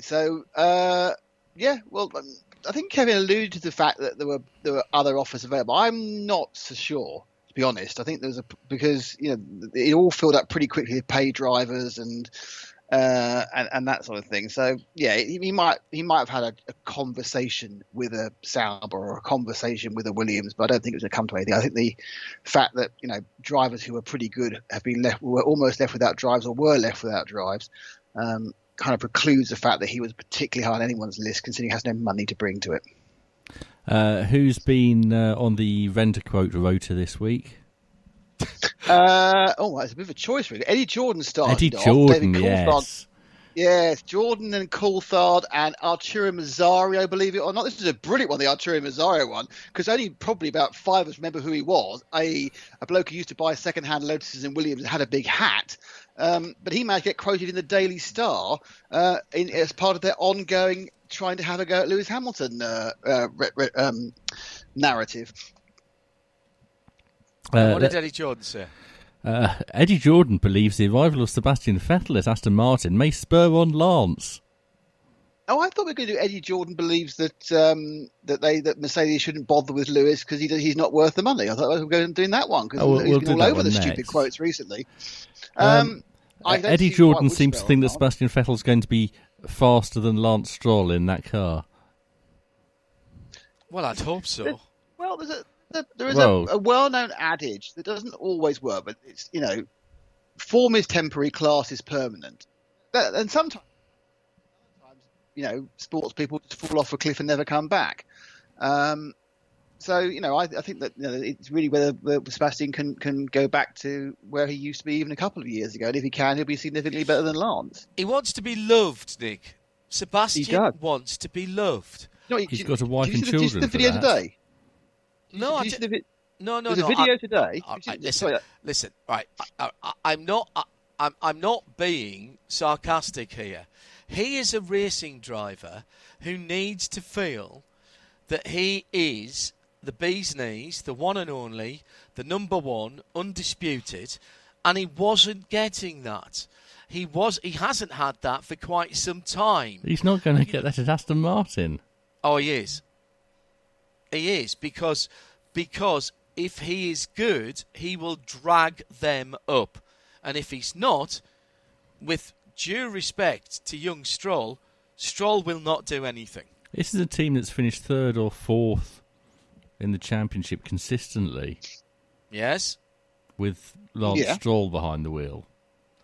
Lance Stroll is actually, I keep saying this and people won't listen to me, he's a very good racing driver. He just needs someone to sit him down with a sports psychologist for several weeks and sort his head out. Because anyone who can race as well as he can an F1 car in the wet, and he always shines in the wet, is a very good driver. However, he has the bit that we've always said, the difference between the good and the great, or even the average and the good, is not in the hands or the feet or the eyes, it's between the ears. And that's where he has problems. And do you know what? You could say exactly the same about Sebastian Vettel. Yeah, well, can I make a point about Sebastian Vettel? The video of him today having a seat fitting at Aston Martin is shocking because he appears to have gone bald overnight. Or has he just had a good haircut? No, he's had a very short haircut, but that is not that's not covering the fact that the hair is no longer growing towards the front of his head at all. And I was thinking about that. I can't remember many bald F1 drivers recently. I know they get out of the sport relatively early, but there's plenty of early male pattern baldness. You know, and if you look at historical racing, we've had Denny Hulme, obviously a very big bald world champion. Sterling Moss, a great bald, classically fantastic racer. But how many, top-tastic bald drivers have we had F1 drivers had recently? So we've had a feature who won a race with facial hair, who won a race with no hair whatsoever. I mean, Lewis Hamilton's receding, isn't he? Well, Lewis Hamilton is very fond of his hair, and there is an interesting point where I think we all noticed this year. He's had a transplant, hasn't he? Well, did we all notice this year that he used to go behind the screen to get his hair put into whatever particular? I won't say ponytail. It wasn't a ponytail. It was in various locks. They were trying to braids, and they were trying to pull it up, and he did that behind a screen. So you're probably right that Lewis may well have a thinning issue, but he has managed to hide it well. And I'm sure when you've got your hair in braids, and speaking as someone who has had their hair in braids, which I suspect I am the only one of the three of us talking now who has. Jeez, I'd love to see a picture of that. Oh, it'll be around somewhere. If we find it, we'll use as the cover picture for tonight's episode on the website. No, you won't. It's Laura tonight. Otherwise, it's going to just turn people away from the podcast. When you have your hair in braids, it does make you look like you've got less hair, even if you've got quite thick and luscious hair, which I'm quite happy to say that I still do, despite over 4 decades of wearing a helmet for motorcycles and other stuff. I don't think that does anything. I don't think helmets. I think it's an old wives' tale. Why would a helmet affect anything? Well, look at Dario Franchitti. I had long hair, and he and I started growing our hair together some years ago, and he still got it long, and I've sort of gone back to short again, and we both he's got good hair. Patrick Dempsey still got good hair. He wears helmet a lot. I ride a motorbike a lot. So Marquez got really good hair as well, but who has? Marquez has got very good hair. Obviously, he's not riding a motorbike much at the moment, but he did quite a lot of motorbike riding in the previous 25 years of his life. Yes, exactly. Lots of top bike. Sorry, I've gone off on a tangent. I have massively gone off on a tangent here. Midweek Motorsport on tangent, not headline shocker, really. Alexander Orkin says the whole collective needs to see a photo of that Hindy. I have got a photograph of... when I got back from that trip, doing an interview with Frank Bieler and Ricard Rydell at a BTCC event, when I just had the braids taken out, and it was my hair was down beyond my collar, but I think I'm sure the braids were out then. But there is a proper Kodachrome type picture of that, and I could almost hear the responsible adult giggling downstairs from the studio here. I have a friend whose wedding I went to in the Dominican Republic when I had my hair like that. That might have some pictures. I'll see what I could do. I rocked it, by the way. Before anybody says. Yeah. I absolutely rocked it. Ted the Toy Man, as I always do with my hair. Sebastian's new hair is part of his new minimum weight for drivers. Very good. Very good. Well, wrestlers do it, don't they? It does make it... I tell you what, in all seriousness... Right, okay, so we've gone off on a massive hair tangent now. Thank you, Nick. What's the off-season for?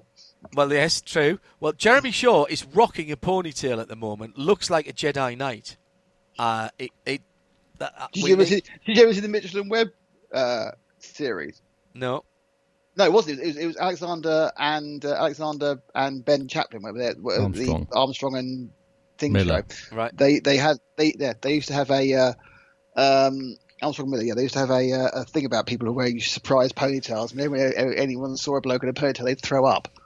Well, Jeremy has a fabulous full grey ponytail at the moment. He looks like a Jedi Knight who could rearrange and reorder and sort out your chakra if they're a bit floopy while you wait, frankly. Hopefully that's not tonight from the later sequels, because they were a bit wet, weren't they, those ones? I've forgotten where I was going with that now. What were we going to say? Oh, yeah, hair. The hair thing. Very seriously, if you let your hair get too long, it does affect how your race helmet or motorcycle helmet fits. Particularly when you, and I always wear a balaclava under a motorcycle helmet, obviously under a race helmet. But I even, you know this, Nick, I always wear some kind of balaclava even under my motorcycle helmet, because we've been out together. And if you let your hair get too long, your helmet doesn't fit right. It's not comfortable. So maybe Sebastian's gone down a helmet size. That's all I'm saying. Could be. Mm-hmm. Moving on. We got as far as David Coulthard on Rent a Quote Rotor. Yes, he's also talking about how Lewis Hamilton isn't needed, and because George Russell's done one race, that Mercedes can pay him £4.30, not $40 million. Mm. Which is rich, really, because if ever a man milked teams for way above what his talent actually was, it's David Coulthard. Oh, yes. Mm. This is my year, though. Yes. Well, you know, give him his due. He is the complete antithesis of someone like Fernando Alonso, in that he completely managed his career and maximised everything he could possibly get out of it financially and success-wise. Because he was very, very average. You're suggesting that Fernando Alonso has made a complete Horlicks, and if he'd stayed at the right team and maximised his opportunities, he'd had 6 or 7 world championships by now. Yes. Well, he should have won the... He wasn't in McLaren for 2000 and 2008, but he should have won 2007 and 2008. Mm. My guess is he would have then jumped ship somewhere else, and we don't really know, but he was definitely had 4. Mm. But he was unfortunately not not Schumacher-esque in his political dealings with teams, put it that way. All right, moving on. Michael Schumacher, obviously. Yes. Moving on to the story of a young F1 driver who's become involved with the mafia. Right. Have we dropped through a time-space continuum? Is he going through pre-qualifying as well? Exactly. Oh, very good. Very good. Which one is this then? We dropped back in the 1970s and 1980s. There would have been a long list in those days.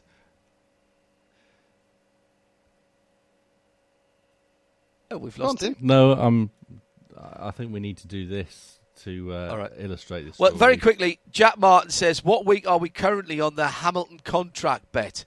Well, this is 4, isn't it? We're on 4. What you're missing here is the PR excuses of why it's not happened. Oh, yes, this is very good. This week's PR excuse is because Toto had COVID, or didn't. Toto tested positive for COVID, it was asymptomatic, so he had to spend 10 days locked up in Kitzbühel or some other Austrian chalet with his family, and they couldn't meet up. So that's this week's lay excuse. So I had to stay away in a ski resort and couldn't talk about contracts. For his asymptomatic. Well, I'm also very pleased with asymptomatic. He's not. He hasn't been. You know, he's fine. But no. Very good. Very good. Oh, dear me. So are we? So because lots of people are tweeting and at Specutainment about this. So is this a matter of time, or has Lewis really lost the hunger for Formula One? I think this is a situation. This is my reading of the situation where Lewis has made a selection of requests.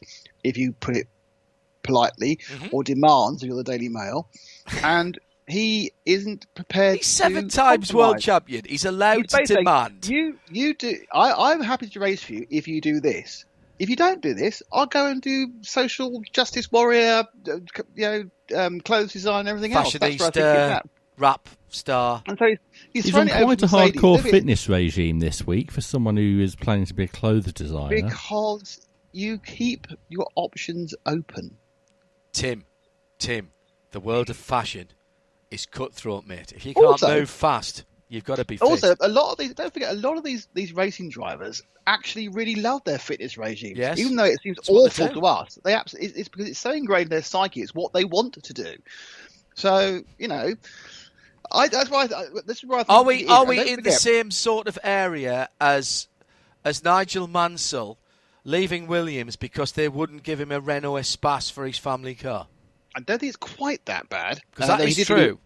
No, he left Williams. He didn't want to be with Alan Prost again. That's why he left Williams. But the thing to remember is that this whole thing about Mercedes not being able to pay money because they've laid people off. Mercedes now owns 1/3 of the company. Mm. It's 2/3 owned by other people. Toto Wolff, who is not short of Bobble 2, and Britain's second richest man or third richest man, Jim Ratcliffe, and Ineos, who could find 40 million quid, which isn't actually what he's asking for, but could find 40 million quid down the back of a sofa if they wanted to. Well, he could just stop doing America's Cup, couldn't he?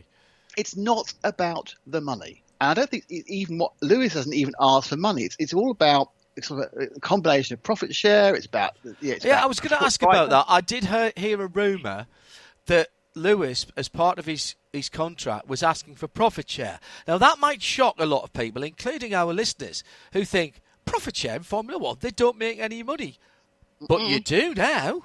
You do now. So just before everyone goes, oh, that's really greedy. Well, just think of it like film stars who get a percentage of the take. It's the Star Wars question, isn't it? Same thing. Yeah. Do you want to take? Do you want to take something big up front, or do you want to take 0.5% of the back end? That's it. And he's not asking for as much on his basic. This is the point. This whole thing is wrongly reported. He's actually asking for less money as a retainer. So that's true. Is that what you're hearing?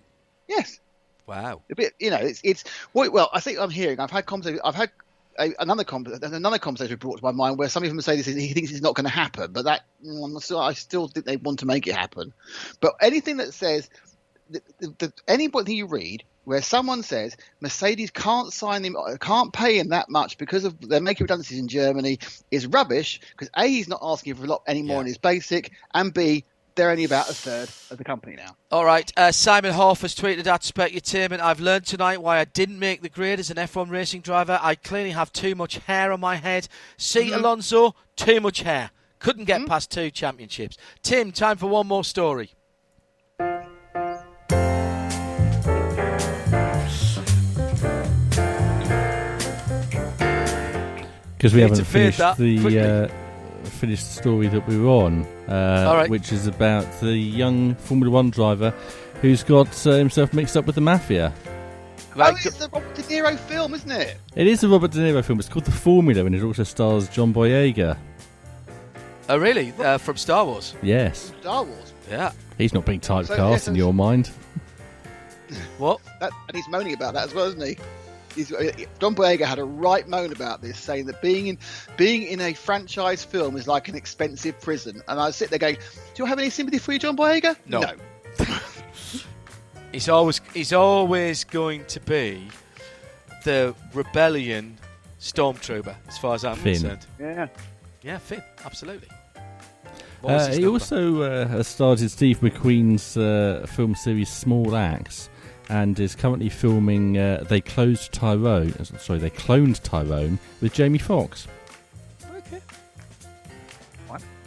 Robert De Niro, of course, was made famous for a number of Oscar-winning films, including I don't think we need to Michael Mann's 1995 crime saga The Heat, and is currently advertising Cars. I don't think we need to establish Robert De Niro's film credentials. Yeah, you didn't answer my question, by the way. What was Finn's stormtrooper number? A lot of experience. He's been a taxi driver. What is Finn's stormtrooper number? I don't know. Well, FN was Finn. So I'll give you that. What was his number? Was it T81180? No, 2187. I was going to check. Come on, guys, you're not trying. All right, we've barely got time for this. I haven't watched a Star Wars film since Return of the Jedi, so I have no idea. We've got a lot to fit in tonight because Paul Tarsi and the team are coming up with historic racing news. After that, Mazda MX-5, and starting in 10 seconds on RS2, I've got to go and do the Michelin Pilot Challenge. So very quickly, finish this. No, you haven't. You've got an hour before you do that. Oh, have I? Right, okay. Go on, fire up. Break. So the film is about a young Formula 1 driver who gets involved with the mafia and has to be a getaway driver to avoid his family being killed. Is it anywhere based on fact? It's a film. It's directed by Gerard McMurray. So much the same as Le Mans 66 and Lauda Driven versus Hunt. Yeah. And all of that. So just pure fiction then. Excellent. Well done. Yeah. And when is it available? Well, it's not started filming yet, so coming soon. All right, coming soon. All right, shall we hand over the airwaves to Paul Tarsi and his guests? Yes. We didn't have time to do any MotoGP news. We'll do it next week. Double Qatar. Double Qatar. We'll talk all about that next week. RS2, IMSARadio.com. All of the IMSA WeatherTech SportsCar Championship sessions are live, and of course the race is live in sound and vision across the weekend. Michelin Pilot Challenge as well. IMSARadio.com. Schedule is on there. Thanks to Nick, to Shea, to Tim, and particularly to Laura Wontrop Klauser, who was spectacular tonight, and clearly you all think she is the right person for the job. Yeah. We'll be all right. We'll be all right with Laura, and we'll have her on again in the next few weeks. All right, stay tuned to RS1 for Historic Racing News 2021. Paul Tarsi, Paul Jerd, and Jim Roller tonight as well. This programme is a Radio Show Limited production. Tell your friends there's more at radiolemans.com.